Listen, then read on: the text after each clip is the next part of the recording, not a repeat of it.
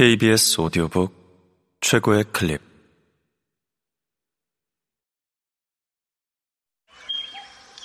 KBS 오디오북.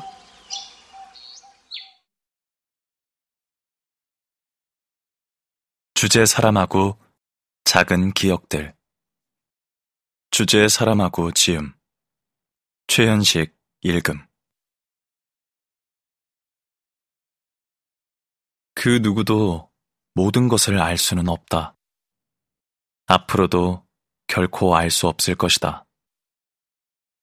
하지만 그럴 수 있으리라는 믿음이 생기는 순간이 있다. 아마도 그 순간에는 영혼, 의식, 정신, 어떻게 부르건 간에 우리를 더 인간적으로 만들어주는 그것들이 어떤 충일감을 맛보기 때문일 것이다.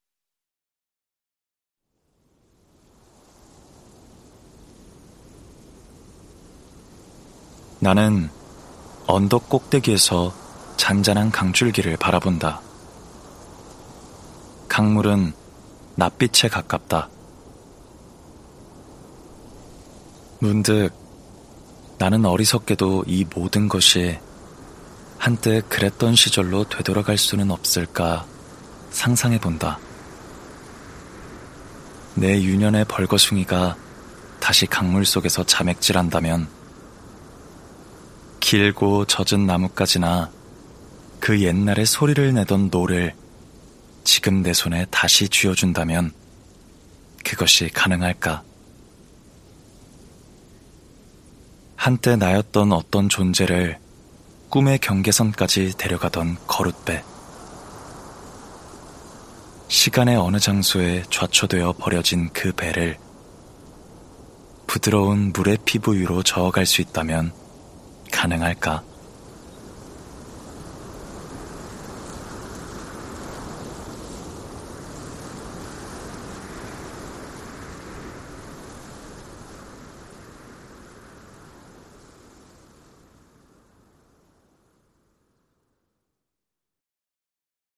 내가 태어난 집은 이제 사라지고 없다. 나는 이 사실에 무덤덤하다. 그곳에서 살던 시절의 추억이 남아있지 않기 때문이다. 다른 집도 마찬가지로 돌무더기로 변해버렸다. 그렇지만 이 다른 집은 내게 10년 혹은 12년 동안 최상의 거처였다. 조제파 외할머니와 제로니무 외할아버지의 오막살이로 내가 가장 친밀하게 여긴 곳이자 나의 내면 깊숙이 자리 잡은 장소였다. 내게 그곳은 마술적인 누에고치였다. 그곳에서 유년기와 소년기 시절에 여러 차례 결정적인 변신을 할 수 있었다. 이미 오래전에 그 집의 상실로 인한 고통은 가셨다. 기억의 복원력 덕분에 어떤 순간에도 추억의 하얀 벽을 세울 수 있다. 집 입구에 그늘을 들이운 올리브 나무를 심고 쪽문을 여닫을 수 있다. 또아리를 튼 작은 뱀을 보았던 밭의 울타리를 여닫을 수도 있고, 젖바는 새끼 돼지들을 보러 우리로 들어갈 수도 있다.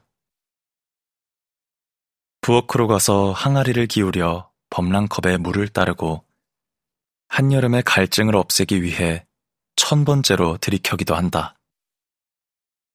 그리고 할머니에게 말을 건넨다. 할머니, 동네 마실 갔다 올게요. 어여 가거라, 가거라. 할머니가 내게 답하신다. 하지만 할머니는 조심하라고 당부하지 않는다. 그 시절 어른들은 자신이 기르던 아이들을 더 많이 신뢰했다. 옥수수빵 한 조각, 올리브 열매 한 줌과 마른 무화과 열매를 배낭에 넣고 막대기를 손에 하나 쥔다.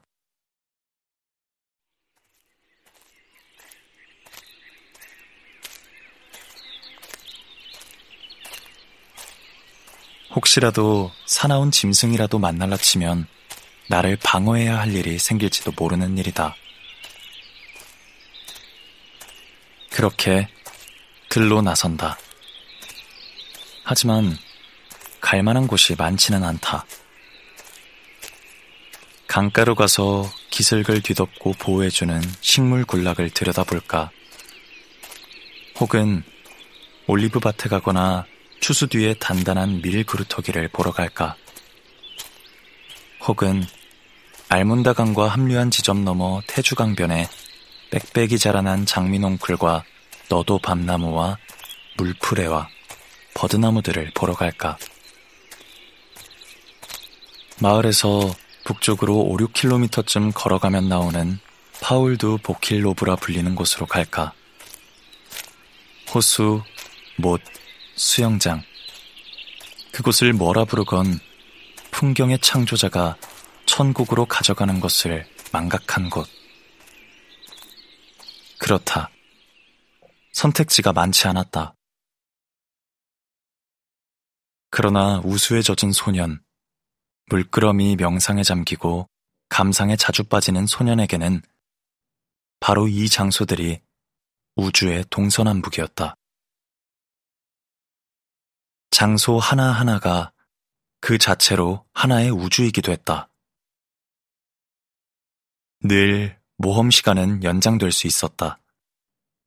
하지만 목적을 달성하기 전에는 절대로 끝나지 않았다.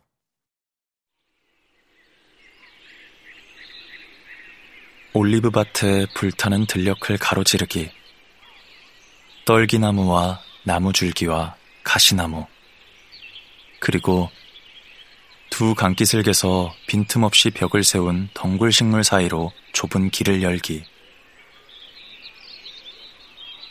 오직 새들의 울음소리와 바람의 충돌질로 나뭇가지가 부딪히는 소리만이 숲의 침묵을 깨는 그늘진 빈터에 앉아 귀 기울이기. 물속에서 자란 울보 버드나무들이 우거진 곳을 따라 요리조리 움직이며 늪지를 관통하기. 아마 사람들은 이런 일들이 요즘 같은 세상에서 특별히 언급할 만한 위대한 행위라도 되느냐고 반문할지 모른다.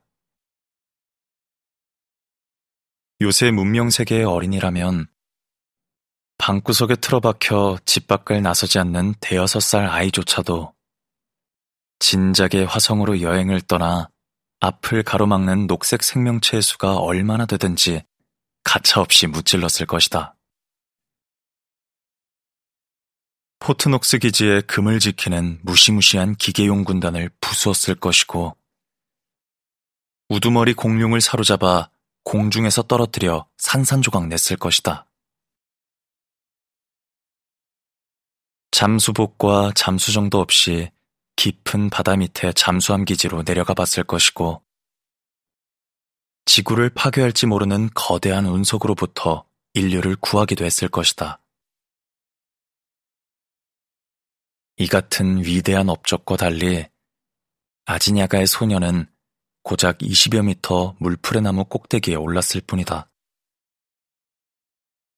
이 시골 소년에게는 소박하지만 미각을 만족시키는 최고의 방법도 있었다.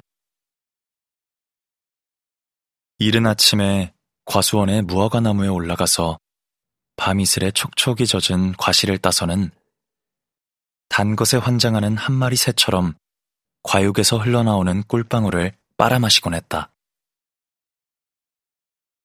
사실 이런 일은 별 대수로운 일이 아닐 것이다. 하지만 나는 오늘날의 공룡을 때려눕힌 소년 영웅이 정작 제 손으로는 새끼 도마뱀 한 마리 잡지 못할 것이라고 확신한다.